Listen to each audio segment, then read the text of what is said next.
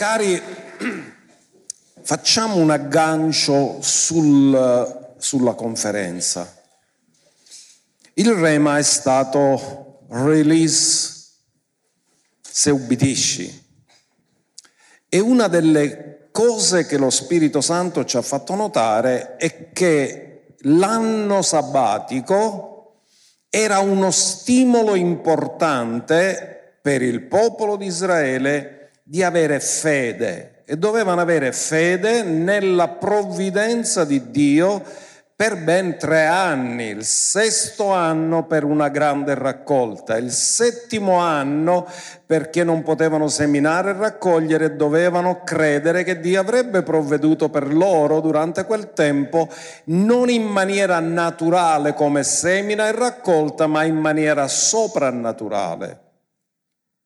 E l'ottavo anno dovevano aspettare il tempo che dalla semina ci potesse essere la raccolta. Quindi Dio li stava stimolando nella fede e soprattutto li stava insegnando che la fonte della provvidenza non è il lavoro, il lavoro è un mezzo di provvidenza, ma la fonte della provvidenza è Dio stesso. Quando questo entra nel nostro cuore, noi passiamo dall'economia naturale all'economia soprannaturale.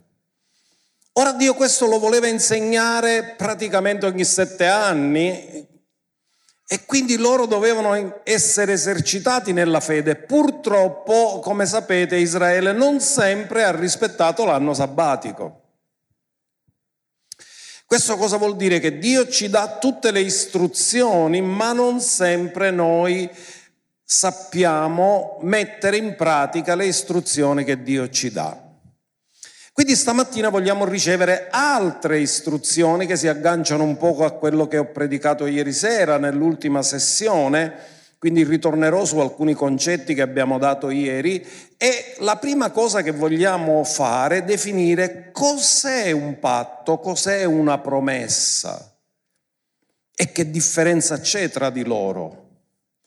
Allora il patto è un accordo tra due o tre parti che si promettono di fare qualcosa o non fare qualcosa.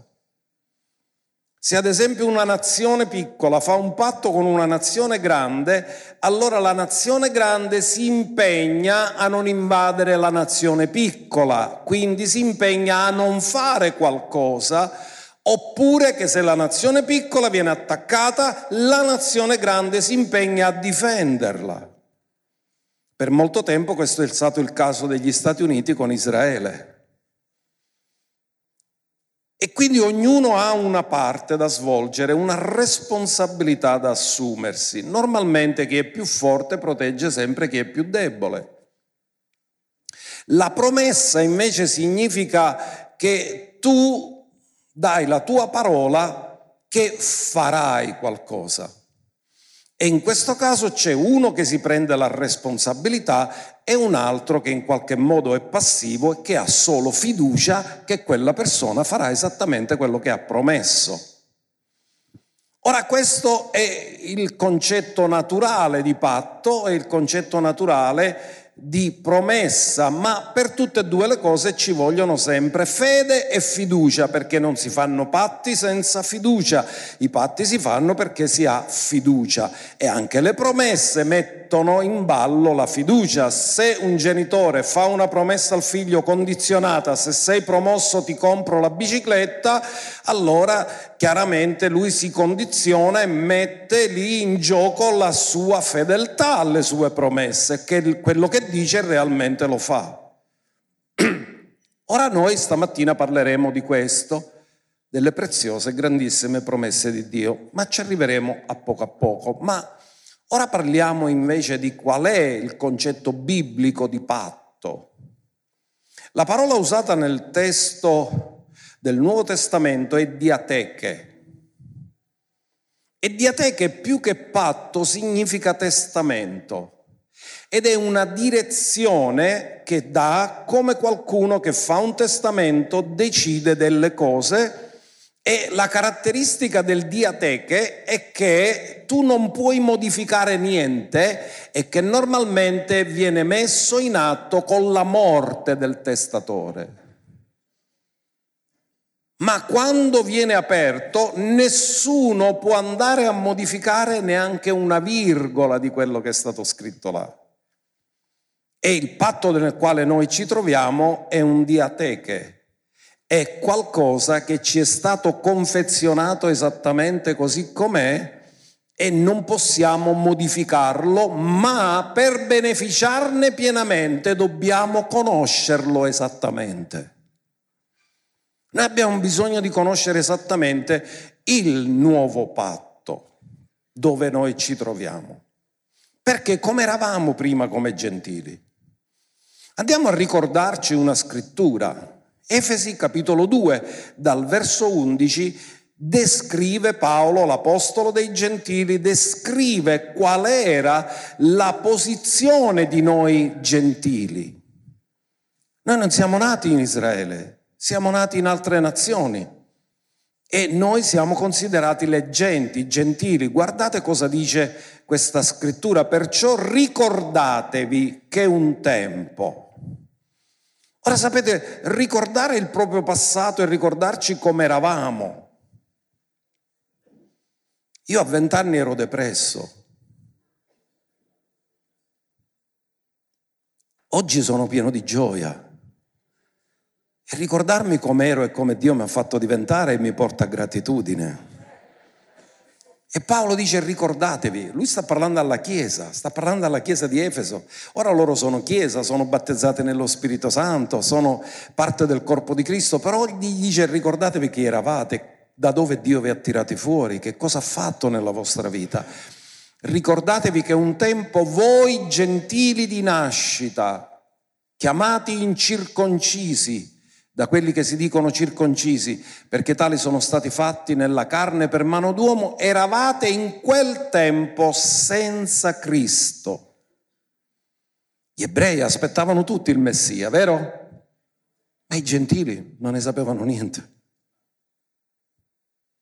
Eravamo senza Cristo, estranei dalla cittadinanza di Israele, estranei ai patti della promessa, non avendo speranza ed essendo senza Dio nel mondo.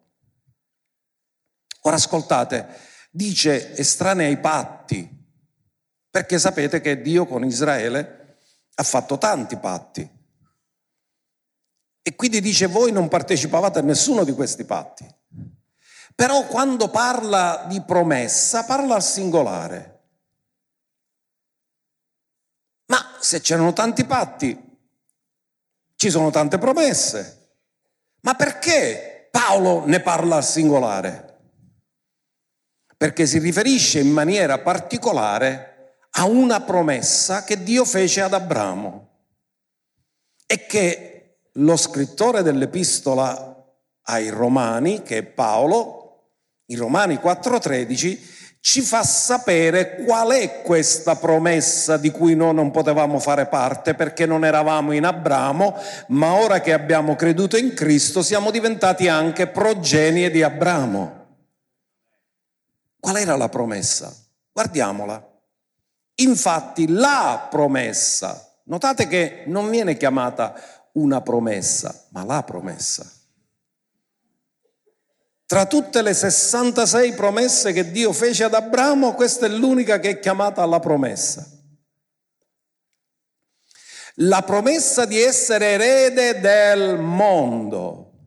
Questa è la promessa. Avevamo noi la promessa di poter regnare con Cristo nei mille anni? No. Avevamo noi la promessa di nuovi cieli e nuova terra? No. Avevamo la promessa di regnare con Lui? No.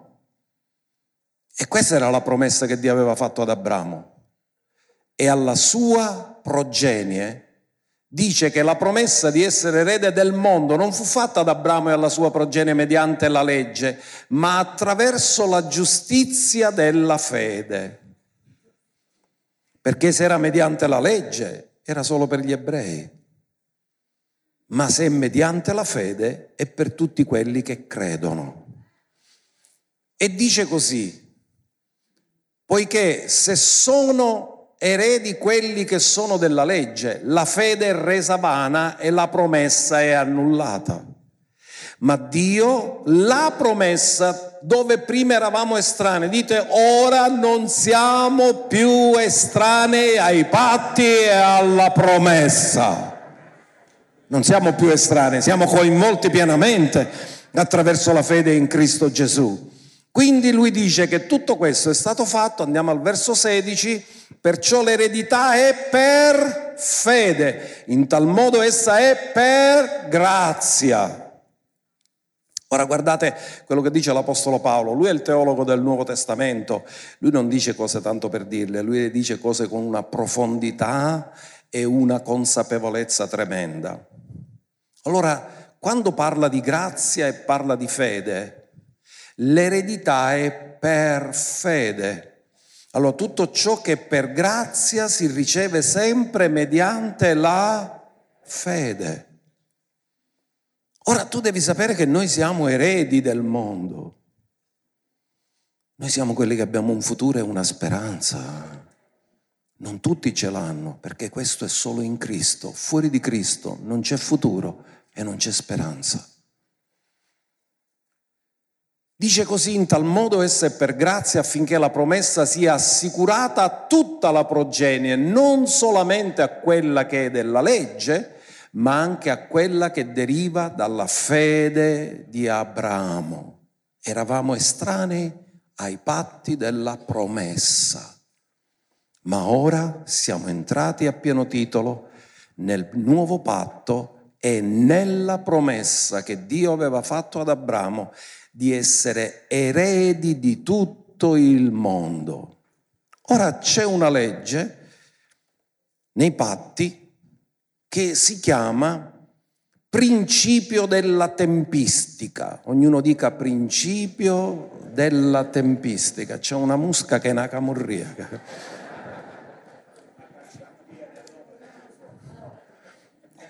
Allora, cosa dice il principio della tempistica nei patti? Il principio della tempistica nei patti dice questo, che ci sono cose che avvengono subito Abramo quando fu giustificato, quando credette. Amen? E Abramo credette in Dio e Dio glielo mise quando? In conto di giustizia. Subito gli ha aperto un conto corrente e gli ha messo questo è il tuo conto di giustizia e tu hai un conto intestato. Questo è stato fatto subito. Abramo fu giustificato subito davanti a Dio, la sua posizione fu riconosciuta da Dio come la giusta posizione davanti a Dio perché questa è una giustizia imputata, non è una giustizia guadagnata con le opere. Perché Abramo non la ricevette perché ha fatto qualcosa, ma perché ha creduto. Quindi Dio gli ha detto, tu credi, mi credi, sei nella giusta posizione davanti a me. Adamo ha fatto fallire tutto perché non si è fidato di me, non ha avuto fiducia in me, non ha creduto in me ed è caduto. Io comincio qualcosa nuovo trovando uno che si fida di me, che ha fiducia in me e io ti dico che tu sei nella giusta posizione con me perché io possa iniziare qualcosa nuovo. Quando tu ti fidi interamente di Dio sei nella giusta posizione perché Dio comincerà qualcosa nuovo nella tua vita, nella tua casa e nella tua famiglia. Sapete, nella mia famiglia il primo a essere salvato sono stato io, però attraverso di me Dio ha salvato tutti. Tutta la mia famiglia è stata salvata. Dio fa qualcosa nuovo quando trova uno, quando trova una donna, quando trova un uomo che si fidano interamente di Lui. E se tu sei la primizia nella tua famiglia, cioè sei l'unico, il primo a essere stato salvato, sappi una cosa, non finirà così. Non sarai l'unico, sarai in buona compagnia. Dio userà te per portarli alla salvezza, per portarli alla guarigione, per portarli alla liberazione, per portarli al Signore e Salvatore.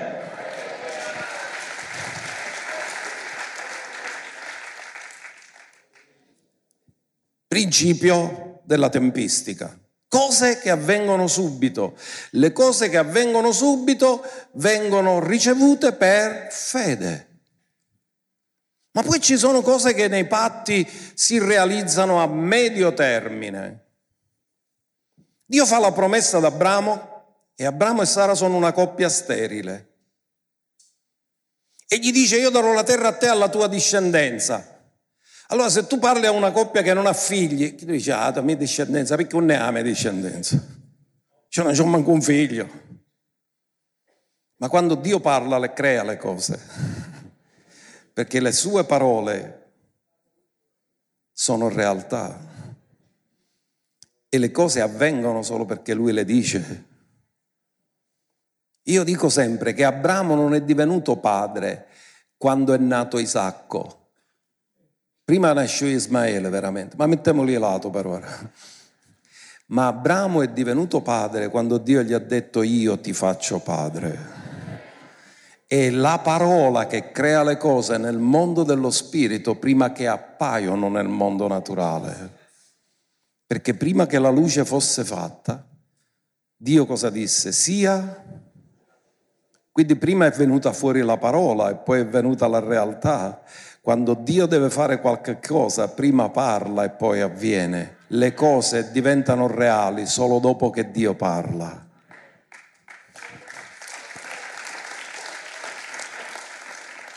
Promessa a medio termine. Qual è la promessa a medio termine? Che Dio gli promette progenie. Ma Abramo e Sara, prima che arrivano a realizzare questa promessa di Isacco, perché voi sapete tutta la storia con Ismaele, la seconda voce, ne ho parlato ieri, ascolto la voce di sua moglie invece di ascoltare la voce di Dio. E poi arriva la vera promessa, perché Dio dice non hai capito, io te lo do attraverso Sara. Sì, Signore, ma Sara l'hai visto quanti anni ha? E Dio gli ha detto non ti preoccupare, con me non ce ne sono problemi.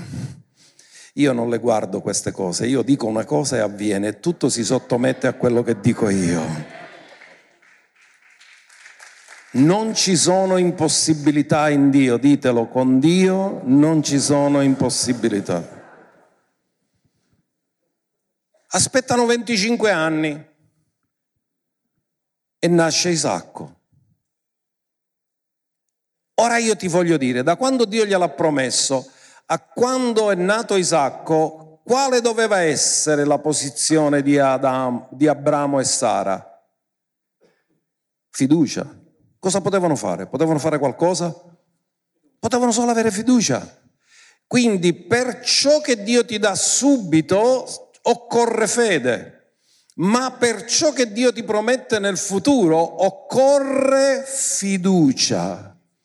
E la loro fiducia non è stata costante, ci sono arrivati ad avere fiducia, ma quando hanno iniziato hanno un po' vacillato nella fiducia. E un patto non funziona se la fiducia non è totale. E la terza cosa, ancora neanche si è adempiuta, si è adempiuta solo in parte. Perché Dio ha promesso i confini della terra e se oggi andate in Israele e andate a vedere quali sono i confini di Israele, non coincidono per niente con quello che Dio promise ad Abramo. Andiamolo a vedere in Genesi 15 dal verso 18 perché lì sono riportati i confini che Dio ha assegnato alla futura nazione di Israele. E sono confini in cui dice, in quel giorno l'Eterno fece un patto con Abramo dicendo, io do alla tua discendenza questo paese. Ascoltate, non è ancora realizzato, ma Dio ne ha parlato al presente.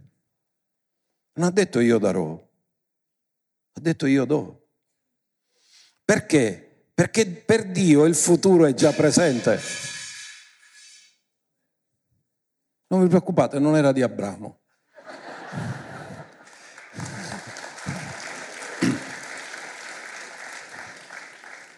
Quindi Dio gli dice, do alla tua discendenza questo paese, dal torrente d'Egitto al grande fiume, il fiume Eufrate, e poi gli dice quali sono i popoli che in quel tempo stavano occupando quel territorio. Ora notate, Dio parla al presente, io do, ma nel presente umano quel territorio è occupato, ma Dio non lo vede come lo vedono gli uomini, Dio lo vede con i suoi occhi e lui dice io lo do a te anche se in questo momento ci sono i tuoi nemici, io scaccerò fuori i nemici e lo darò a te perché ci sono benedizioni che oggi sono destinate a te, che sono trattenute da persone abusive, ma quando Dio ha dato la terra, lui ha avuto la legalità insieme alla sua progenie e gli altri sono diventati illegali.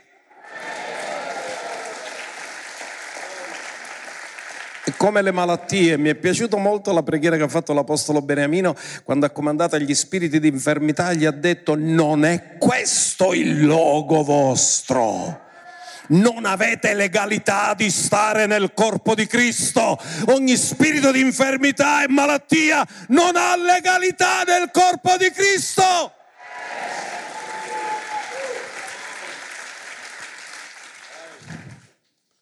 Quindi Dio gli dà i confini, i Kenei, i Kenezei, i Cadmonei, non ci sono i Camorrei. Gli Ittei, i Perezei, i Refei, gli Amorrei, i Cananei, i Girgasei, i Gebusei. Gli dà esattamente i confini di qual è la terra e gli dice io la do a te. La domanda è, si è ancora realizzato questo? No. E per quello che Dio promette per il futuro cosa serve? Solo fiducia. Però vi dico una cosa, che quello che Dio promette lo fa. Non importa qual è la situazione di oggi. Questo per Dio non è nessun ostacolo come la situazione di, di Abramo e Sara era di una coppia sterile. Ma lui ha parlato come se non lo erano, perché Dio chiama le cose che non sono come se fossero. Nessuno si può opporre alla sua volontà e alla sua parola. Quindi noi dobbiamo comprendere che Dio ha fatto promesse e dobbiamo imparare il principio della tempistica perché questo vale anche per il nuovo patto. Ci sono cose che già sono state compiute e su quello che è stato compiuto Dio ci chiede fede. Ci sono cose che si compiranno e Dio ci chiede fiducia. E non devi confondere le due cose. E io ti dico una cosa, la tua fede non può portare le cose che hanno una tempistica a abbreviarle, non lo può fare. La tua fede può portare all'esistenza solo ciò che già è compiuto nel mondo dello spirito, ma non quello che ha una tempistica diversa. Quindi ora quando parliamo di promesse dobbiamo sapere chi la fa, a chi la fa e perché la fa. Ci sono promesse nei patti, ci sono promesse fuori dai patti, ci sono promesse condizionate e ci sono promesse incondizionate. Ad esempio, Giovanni 3:16. A chi l'ha fatto Dio la promessa? Devi essere in un patto per beneficiare di Giovanni 3:16 o è per chiunque? Cosa dice? Dio ha tanto amato il mondo che ha dato il suo unigenito figlio affinché chiunque significa chiunque. Chiunque crede, l'unica condizione cos'è? E perché dice crede? Perché chiunque crede in lui non perisca ma abbia la vita eterna, perché la vita eterna dopo la morte e risurrezione di Gesù Cristo e il suo intronarsi alla destra del Padre è già compiuta. Quindi che cosa mi dice Dio? Di credere quello che già ha fatto. Io devo predicare agli altri che sono perdonati, che Gesù ha compiuto tutto e che loro solo ci devono credere.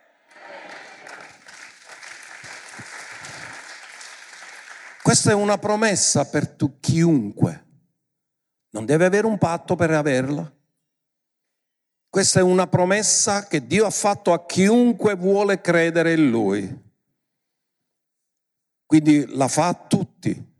Perché Gesù ci ha ordinato andate in tutto il mondo, predicate il Vangelo a ogni creatura? Perché Lui è morto per tutti. Gesù ha la legalità attraverso la sua morte sulla croce di salvare tutti, però non può salvarli se non ci credono. È una promessa condizionata dalla fede, affinché chiunque crede in Lui non perisca ma abbia la vita eterna. Ora vedete, quando Dio dice qualcosa, non importa quanto tempo ci vuole per realizzarsi, ma è impossibile che non si realizzi. Numeri 23, 19. Dio non è un uomo perché possa mentire, né un figlio d'uomo perché possa pentirsi. Dio non ti potrà mai dire ci ho ripensato, perché lui pensa e la seconda volta pensa sempre lo stesso. Non cambia modo di pensare, lui è l'Eterno e non muta. E poi cosa dice? Quando ha detto una cosa non la farà e poi dice o quando ha dichiarato una cosa non la compirà, che ne pensate voi? Lo farà o non lo farà? Se Dio ti ha detto una cosa, la farà o non la farà? Se Dio ti ha promesso una cosa, la confermerà o non la confermerà? Dio non è un uomo che può mentire, tutte le sue promesse sono sì ed amen.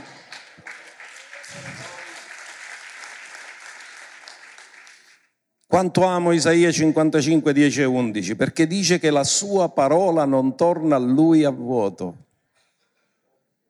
senza avere compiuto pienamente. Mi piace questa parola pienamente. Io la uso spesso quando ministro e gli dico come ti senti? No, mi sento meglio. No, se nagghere tutto, non ti devi accontentare che stai un po' meglio. No, già mi sento meglio. Sì, ma non ti fermare qua, devi ricevere piena guarigione. Perché Gesù non ha pagato per mezza guarigione, ha pagato per tutta. Quindi reclama quello che è il tuo diritto, di averla tutta. Come infatti la pioggia e la neve scendono dal cielo e non vi ritornano senza aver annaffiato la terra, senza averla fecondata e fatta germogliare, in modo da dare il seme al seminatore e pane da mangiare, così sarà la mia parola uscita dalla mia bocca. Ora ti voglio dire una cosa. Ci sono parole uscite dalla bocca di Dio che sono scritte, ma ci sono parole uscite dalla bocca di Dio che sono dei rema solo per te. Ma non cambia niente. Ciò che esce dalla sua bocca, guarda cosa fa. Essa non ritornerà a me a vuoto senza avere compiuto. Dio non ha parole incompiute. Dillo forte, Dio non ha parole incompiute. Senza avere compiuto ciò che desidero e realizzato pienamente ciò per cui l'ho mandata. Sapete che la parola ha un mandato? Mandò la sua parola e li guarì e la parola non torna a lui a vuoto senza avere compiuto ciò per cui l'ha mandata. È bellissima questa scrittura, la amo molto. Ora vi do una promessa condizionata che troviamo nei Vangeli. Perché abbiamo detto ci sono patti condizionati e patti incondizionati, promesse condizionate e promesse incondizionate, promesse nei patti e promesse fuori dai patti. Quindi ogni volta che io leggo devo sapere se mi appartiene o non mi appartiene, se Dio la applica a me o non la applica a me, perché ci sono promesse che non sono applicate a noi, sono per Israele. Ma Matteo 11, 28, a chi l'ha fatto Gesù la promessa? Ancora una volta è una promessa rivolta a, a tutti. A chi la rivolge? Cosa dice? Venite a me voi ha escluso qualcuno? La promessa del riposo è esclusiva o inclusiva? Dio vuole che tutti abbiamo riposo, amen? Lui ha creato, come ha detto l'Apostolo Frediani, Dio il sesto giorno, la prima cosa che è subentrata era Shabbat, quindi l'ha creato e la prima cosa che ha vissuto Adamo era il... E cosa viene l'autore del riposo? E cosa fa? Fa questa promessa, venite a me, voi tutti che siete travagliati e aggravati, e io vi darò riposo. Questa è la prima condizione. In altri termini, se tu non ci vai, rimane nel tuo travaglio. È una promessa condizionata. Qual è la condizione? Venite a me. Se non ci vai, non funziona.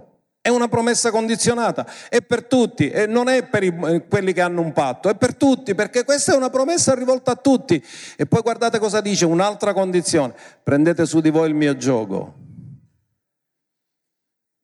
Che significa? Sottomettetevi. Amen? Ora qui sta andando più in profondità. Prima ha detto venite, poi ha detto sottomettetevi, poi ha detto un'altra cosa, imparate da me. Fate in modo che la fonte della vostra cultura non sia il mondo, ma la mia parola. E imparate da me perché io sono mansueto e umile di cuore e voi troverete il riposo per le anime vostre. Quanto è, quanto è, meravigliosa la parola.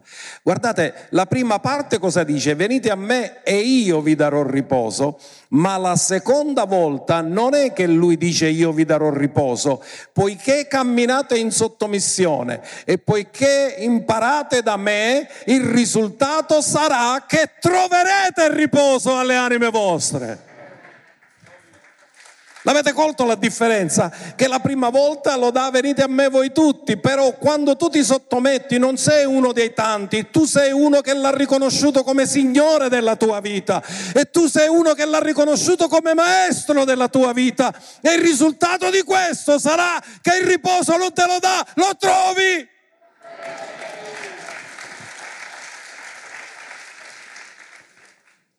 Questa è un'altra promessa condizionata. Ma qual è la promessa condizionata più famosa? Giovanni 15, verso 7. Quali sono le condizioni? Se dimorate in me e le mie parole dimorano in voi, vi faccio un assegno in bianco, domandate quello che voi volete. Non sono io che decido cosa vi devo dare, siete voi che scrivete nell'assegno quello che volete. E vi sarà tu scrivi l'importo, io te lo garantisco. L'importante è che dimori in me e che la mia parola dimori dentro di te, perché Dio non può confermare un desiderio umano, Lui conferma le sue promesse che sono sì ed amen. Quindi anche qui c'è una condizione importante. Ora ve ne do invece un esempio di una incondizionata. Matteo 28, verso 20. Ora qui Gesù non ha posto nessuna condizione. Naturalmente stava parlando con la Chiesa, stava parlando con i suoi discepoli. Quindi tu devi sapere a chi parla, perché parla, a chi appartiene e cosa ha promesso. Lui ha dato il grande mandato, ha detto insegnando loro di osservare tutte le cose che vi ho comandato ed ecco io sono con... È condizionato o incondizionata?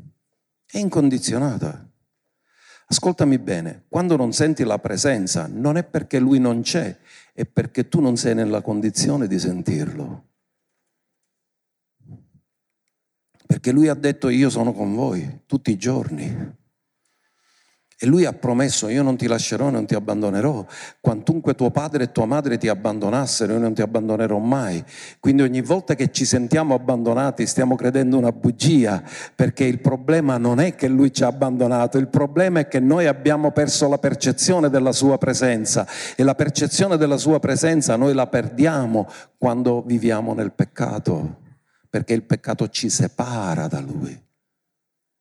Basta che tu confessi il tuo peccato Egli è fedele e giusto da perdonarti ogni peccato, purificarti da ogni iniquità e ritorni a sentire la sua presenza che è stata sempre lì, ma tu era nascosta ai tuoi occhi perché non stavi camminando nel modo corretto.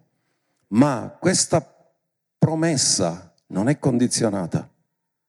che tu te ne accorgi o che tu non te ne accorgi, che tu la percepisci o che tu non la percepisci, lui ha detto io sono con voi tutti i giorni. Quindi quando ti senti abbandonato, ascoltami bene, stai credendo una bugia. Dillo, lui mai mi ha lasciato e mai mi ha abbandonato. Volete saperlo un'altra cosa? Chi ti ha intessuto nel seno di tua madre? Quindi era con te ancora prima che tu nascessi. E lui vuole che tu continui a renderti consapevole della sua presenza. E io sapete una cosa, quando era all'inizio del ministero, eravamo a San Lorenzo, io avevo una bella quota di ignorantitudine. Non è come oggi che abbiamo cibo abbondante, sovrabbondante, c'era appetito, non c'era quasi nessuno che ti insegnava cose. La nostra chiesa è diventata didattica, ma le chiese allora non facevano studi biblici, si facevano solo culti. E io dicevo, Signore, ma come faccio? La chiesa cresceva, e io sentivo il bisogno di conoscere, mi sentivo ignorante, dicevo Signore, ci sono un sacco di cose che leggo e non capisco, ma come faccio ad ammaestrare gli altri se non le capisco neanche io? E Dio mi ha detto non ti preoccupare, tu sei entrato in un processo, ma ti farò andare avanti di valore in valore. Però mi ha detto ti do due condizioni, devi sempre stare attento alla mia presenza e alla mia unzione. Mi ha detto ti puoi distrarre su altre cose, ma su questo non ti devi distrarre mai. Devi essere sempre consapevole della mia presenza e sempre consapevole della mia unzione. Quando sei consapevole della mia presenza cammini nel timore e quando sei consapevole della mia unzione cammini nella mia guida. E questo io ve lo lascio come eredità spirituale.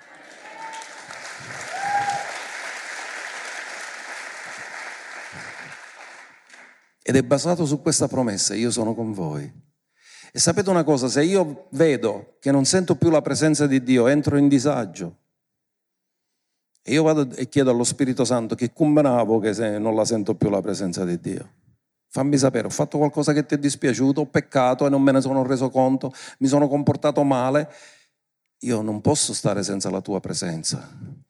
Io dico allo Spirito Santo, riconducimi di nuovo nella strada per sentire sempre la sua presenza. Questo è fantastico, ma si poggia su una promessa incondizionata. Io sono con voi tutti i giorni, fino alla fine dell'età presente. Ora andiamo a vedere un'altra scrittura interessante sulle promesse. Lo prendiamo da Ebrei 6:12 perché siamo esortati a non essere pigri, affinché non diventiate pigri, ma siate imitatori di coloro che mediante fede e pazienza ereditano le promesse. Cosa ci sta dicendo lo scrittore dell'Epistola agli Ebrei? Tutto il contesto è su Abramo Abramo riceve promesse a, subito, a breve termine, a lungo termine, ma sapete una cosa? Che Dio promise ad Abramo la progenie e sapete che Abramo prima di morire nella tenda è stato anche non solo con Isacco ma con Giacobbe? Perché Giacobbe era adolescente quando Abramo è morto. Quindi quando Dio gli ha detto io ti farò vedere la tua progenie, non parlava solo di Isacco, Prima generazione Abramo, seconda generazione Isacco, terza generazione Giacobbe. Se andate a leggere in Ebrei 11, nei campioni della fede, dice che tutte e tre si trovarono nella stessa tenda, Dio d'Abramo, di Isacco e di Giacobbe. E cosa dice? Che noi dobbiamo essere imitatori di coloro che mediante fede, la fede si poggia sempre su ciò che è già compiuto e pazienza si poggia sempre su quello che deve succedere nel futuro. Per fede una donna può essere incinta, ma per pazienza partorisce. Tu puoi ricevere subito ed essere incinta è un atto istantaneo, ma la gravidanza ha la sua durata. Quindi tu hai fede per ricevere il miracolo, perché Sara dice che ebbe fede per concepire il seme, ma ebbe pazienza per partorirlo. Perché ci sono cose che hanno bisogno del loro tempo, del loro ciclo e che la tua fede non lo può accorciare. Dice affinché non diventiate pigri ma siate imitatori di coloro che mediante fede, la fede si poggia su qualcosa che già Dio ha fatto, ma la pazienza si poggia su qualcosa che ancora deve succedere.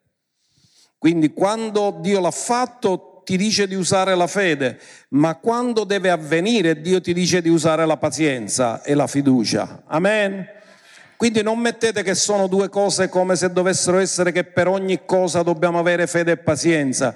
Ci sono cose che succedono all'istante, le cose che succedono all'istante perché già sono compiute, ma le cose che richiedono un tempo, Dio non può dare a un bambino le armi di un adulto, deve aspettare che cresce prima che gli dà le armi di un adulto.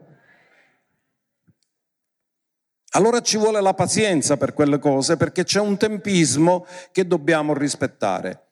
Ora andiamo a quella che è una delle mie scritture preferite ed è in Seconda Pietro capitolo 1 verso 1 perché questo è quello che ha dato il titolo alla nostra riflessione di oggi. E guardate cosa dice Simon Pietro. Mi piace come lui si fa chiamare, cosa a me si fa chiamare? Prima di tutto servo. Vi ricordate che anche Paolo ha detto Paolo, dulos di Gesù Cristo, chiamato ad essere apostolo. Questo sapete che è un uomo processato, perché un uomo non processato prima ti, dice il titolo. Un uomo processato prima ti dice di chi è servo. Un uomo non processato si presenta con un titolo, un uomo processato si presenta col suo Signore che, lo, che serve. Si presenta dicendo chi è che sta servendo, chi è il suo riferimento, chi è il suo Signore, chi è il suo padrone. Amen. È apostolo di Gesù Cristo a coloro che hanno ricevuto in sorte una fede preziosa quanto la nostra nella giustizia del nostro Dio e Salvatore Gesù Cristo. Grazia e pace vi siano moltiplicate. Ascoltate, tu la grazia che hai ricevuto fino ad oggi non è quella definitiva, c'è una grazia che si moltiplica sempre di più e c'è una pace che tu hai che non è quella definitiva, è una pace in continua moltiplicazione man mano che hai rivelazione di Cristo Gesù. Perché dice vi siano moltiplicate nella conoscenza di Dio e di Gesù nostro Signore. Sai che puoi avere più pace di quanto ne hai oggi? E sai che puoi avere più grazia di quanto ne hai oggi? Perché vengono moltiplicate. Dì alla persona accanto a te, ma te ne accorgi che Dio ti sta moltiplicando la grazia e Dio ti sta moltiplicando la pace? Cioè che le cose che prima ti toglievano la pace oggi non te la tolgono più. E le cose che prima affrontavi da solo ora non le affronti più da solo, le affronti con la sua grazia. Dio le sta moltiplicando nella tua vita.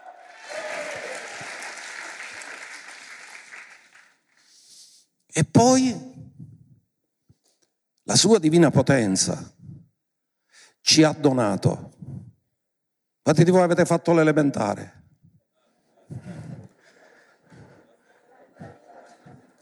I tempi dei verbi l'avete studiato? Che cos'è questo? Presente, passato o futuro? Ce l'ha donato, è passato, quindi è compiuto. Non te lo deve donare, te l'ha? Cosa ti ha donato? La sua divina potenza ci ha donato tutte le cose che appartengono alla vita e alla pietà In palermitano significa tutte le cose che appartengono alla vita naturale con tutti i suoi bisogni naturali e alla vita spirituale con tutti i suoi bisogni spirituali. Dio cosa ti ha donato? Tutte le cose che appartengono ai tuoi bisogni naturali e ai tuoi bisogni spirituali e dice così per mezzo della conoscenza, perché perisce il popolo per mancanza di... La differenza tra una persona provveduta e una persona non provveduta è solo la conoscenza. Perché dice mediante, per mezzo della conoscenza di colui che ci ha chiamati, mediante la sua gloria e virtù. Oh, è fantastico Pietro. Dio ti ha chiamato mediante la sua gloria.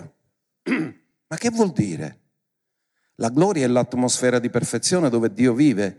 In altri termini, la tua chiamata non è frutto di un caso, era già preparata prima.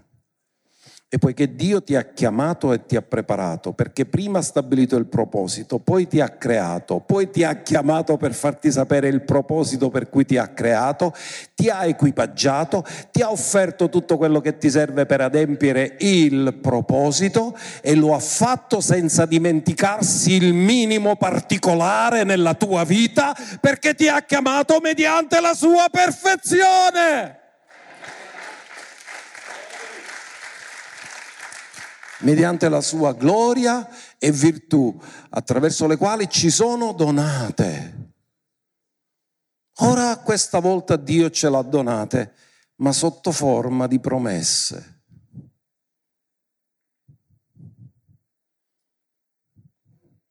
Ce l'ha donate le preziose e grandissime promesse Stamattina quando cercavo un'illustrazione per dire ai fratelli che erano qui al primo servizio di culto, ho detto Dio come faccio a vedere questa cosa promessa, grandissime promesse. Dio mi ha detto quanti erano il popolo di Israele che ho tirato fuori dall'Egitto? Più di tre milioni. E dice che erano tutti sotto la nuvola.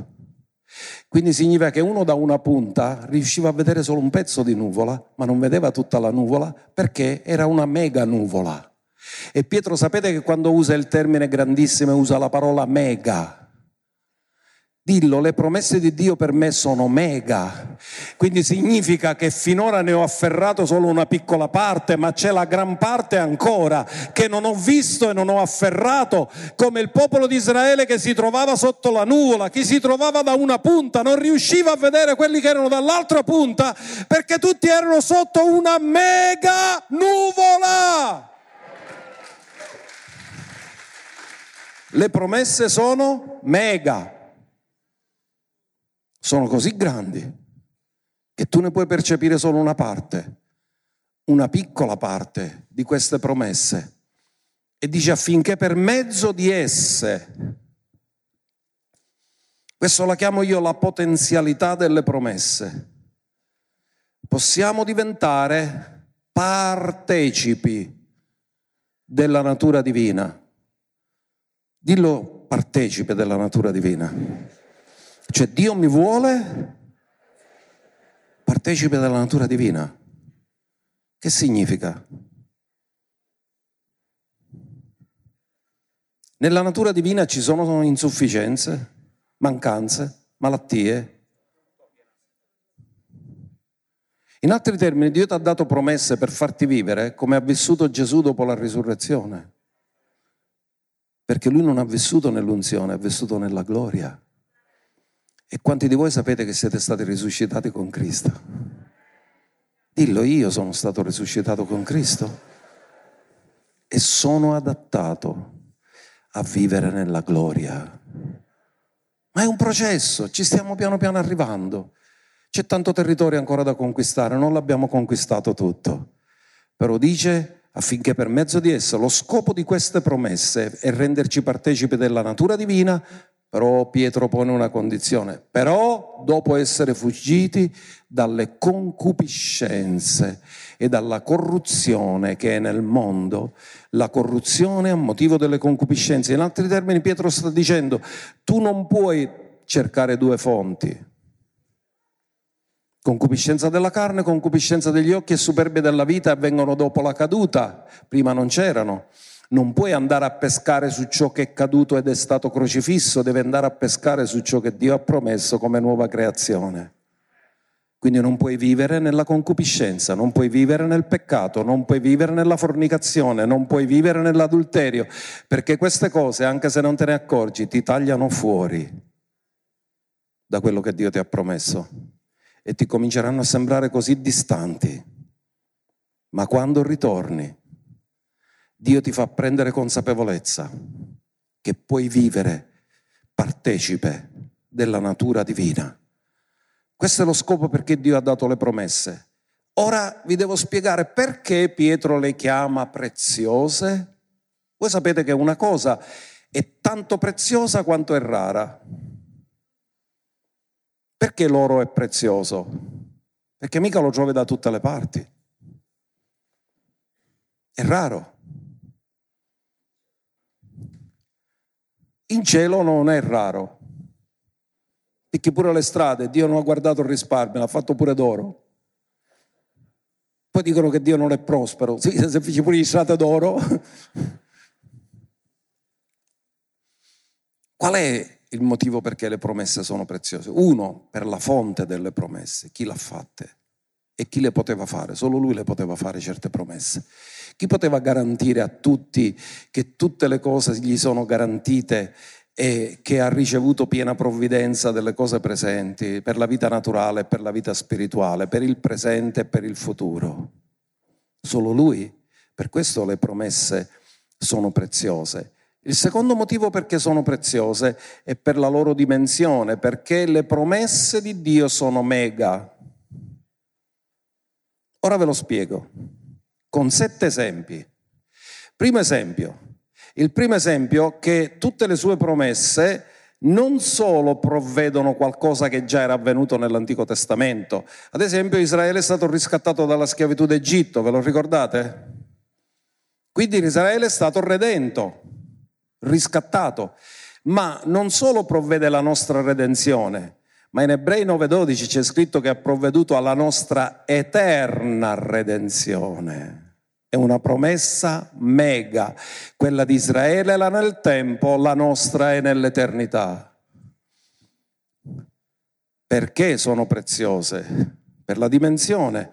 Perché quando le persone ricevono la vita, già sono contente che hanno la vita. Ma Gesù cosa ha detto in Giovanni 10:10? 10, io sono venuto perché abbiano la vita e l'abbiano in mega, dillo mega non è solo la vita, la vita in abbondanza.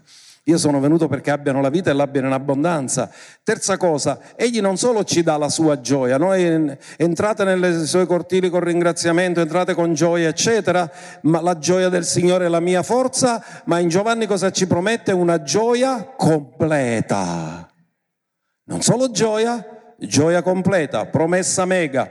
Poi non solo la pace, e io ce l'ho nel capezzale di casa Isaia 26,3, che dice una pace perfetta. Lui garantisce una pace perfetta a quelli che confidano in Lui. Non è solo pace, perché noi ci salutiamo shalom, da oggi ci dovremmo salutare shalom perfetta, perché è una mega pace, una mega shalom. Poi non solo promette il suo perdono, se tu ti sei chiarito con un fratello perché hai avuto un'offesa, la prossima volta quando vi incontrate e magari sbagli di nuovo, a lui gli viene la tentazione, arriere. Di nuovo. Ma sapete una cosa, lui non solo perdona, ma dimentica. In altri termini non ti farà mai pesare quello che tu gli hai confessato ieri. Quando oggi vai, mai più ti ricorderà quello che gli hai detto ieri, perché non solo ti perdona, ma dimentica tutti i tuoi peccati e le tue trasgressioni. E c'è la storia di uno che cadeva spesso in un peccato, è andato alla presenza di Dio e gli ha detto Padre ho fatto lo stesso peccato di ieri. E il padre gli ha detto quale? Io l'ho dimenticato. Amen. Quando Dio perdona, dimentica per non lasciare traccia di sensi di colpa, perché se tu sai che lui se lo ricorda ti vengono i sensi di colpa. Sappiate una cosa, se siete perdonati, Dio l'ha dimenticato quello che è successo nel passato. Lui non vi vede più alla luce dei vostri peccati del passato, lui vi vede alla luce di Cristo Gesù nostro Signore. Nessuno viva nei sensi di colpa nei sensi di condanna, che sono qualcosa dove il nemico bagna il pane, ma noi dobbiamo vivere nella pienezza del perdono di Cristo Gesù. Mega promessa, perdona e dimentica.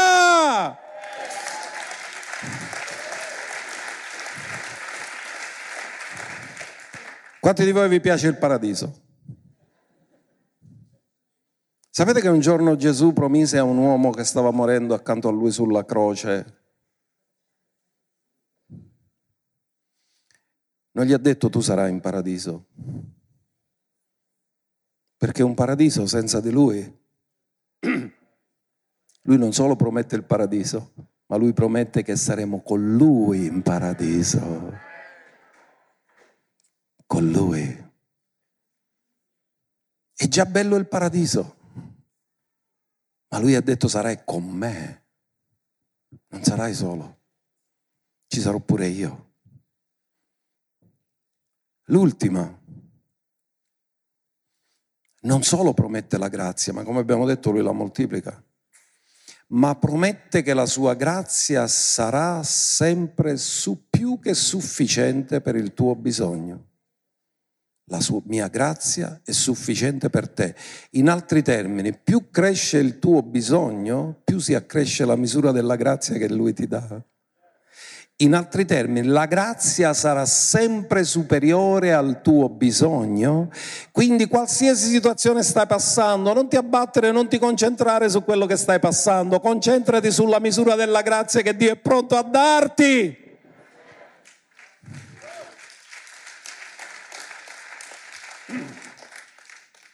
Perché sono preziose?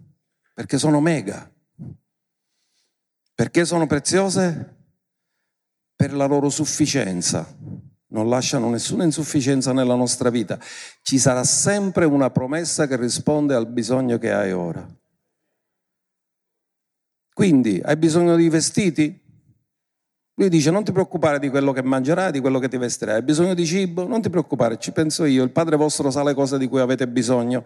Hai bisogno di guida? Lui ti guida. Hai bisogno di sapienza? Se uno manca di sapienza cosa deve fare? La chiede a Dio. Hai bisogno di perdono? Vai e chiedi perdono e lui ti perdona. Quando il tuo peccato confessi egli è fedele e giusto da perdonarti e purificarti da ogni iniquità. Hai bisogno di salvezza? Chiunque avrà invocato il nome del Signore sarà salvato. Desideri un senso di sicurezza e lui ti dice nessuno ti potrà strappare dalla mia mano. Tutte le sue promesse sono sempre sufficienti al nostro bisogno più che sufficienti al nostro bisogno.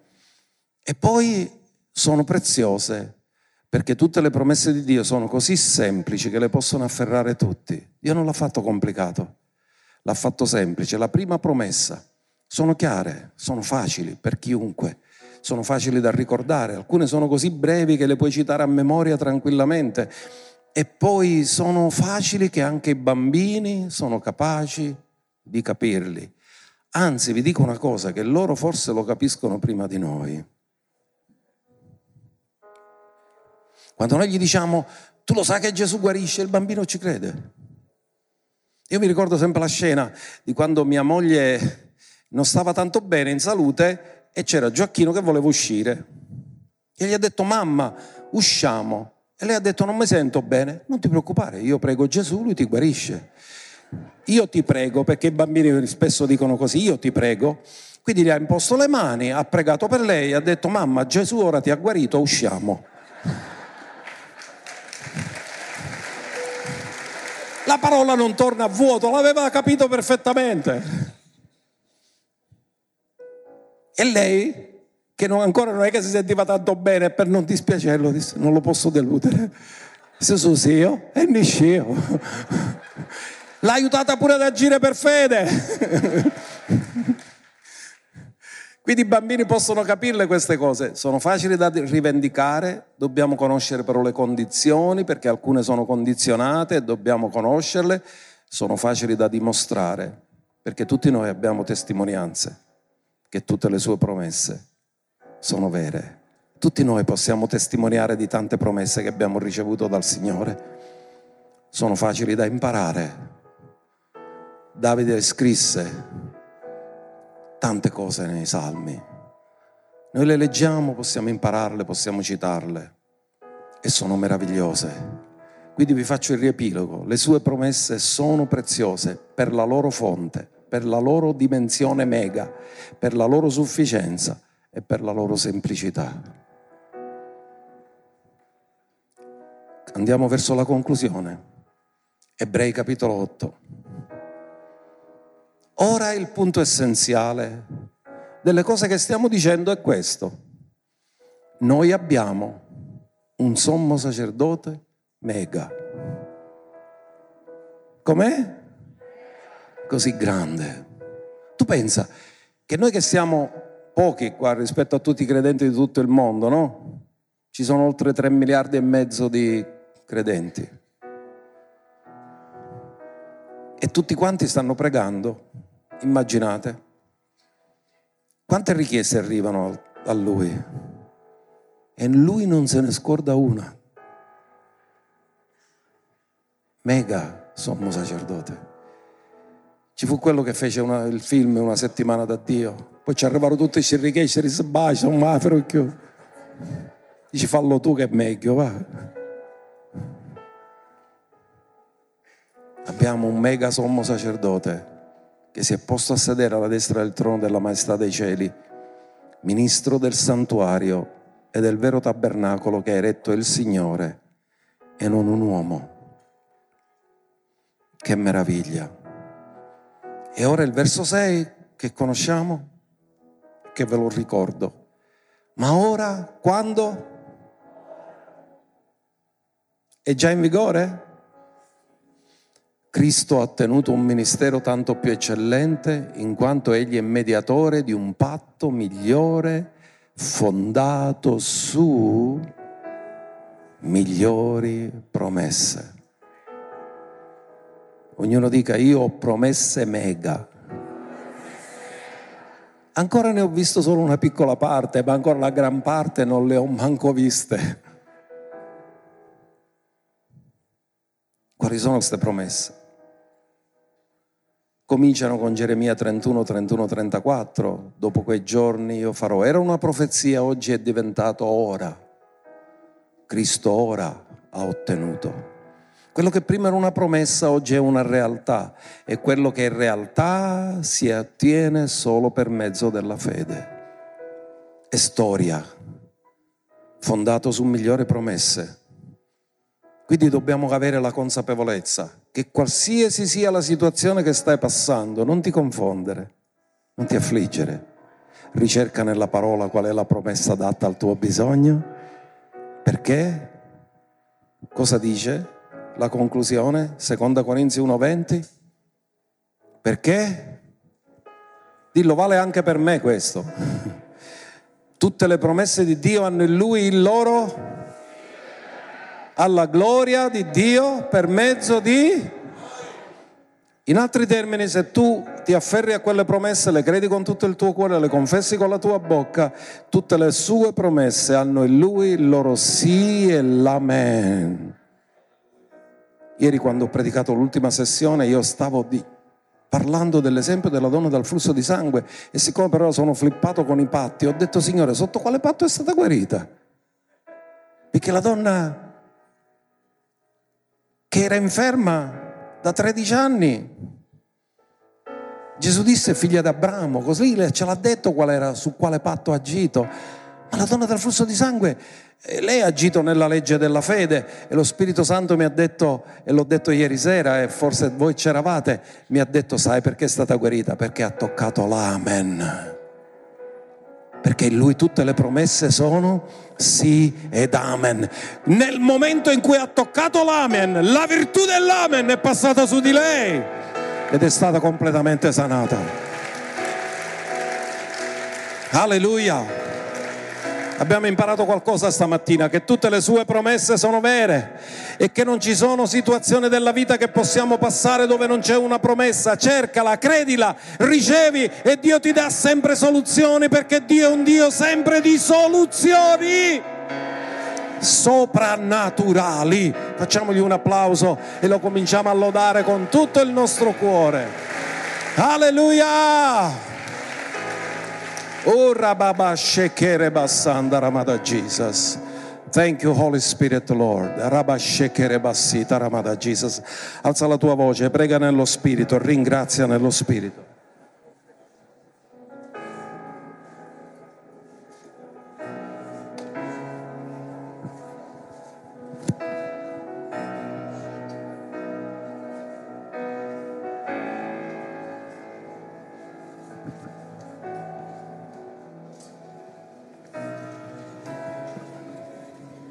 Alleluia, alza le tue mani. Non senti che Lui è qui?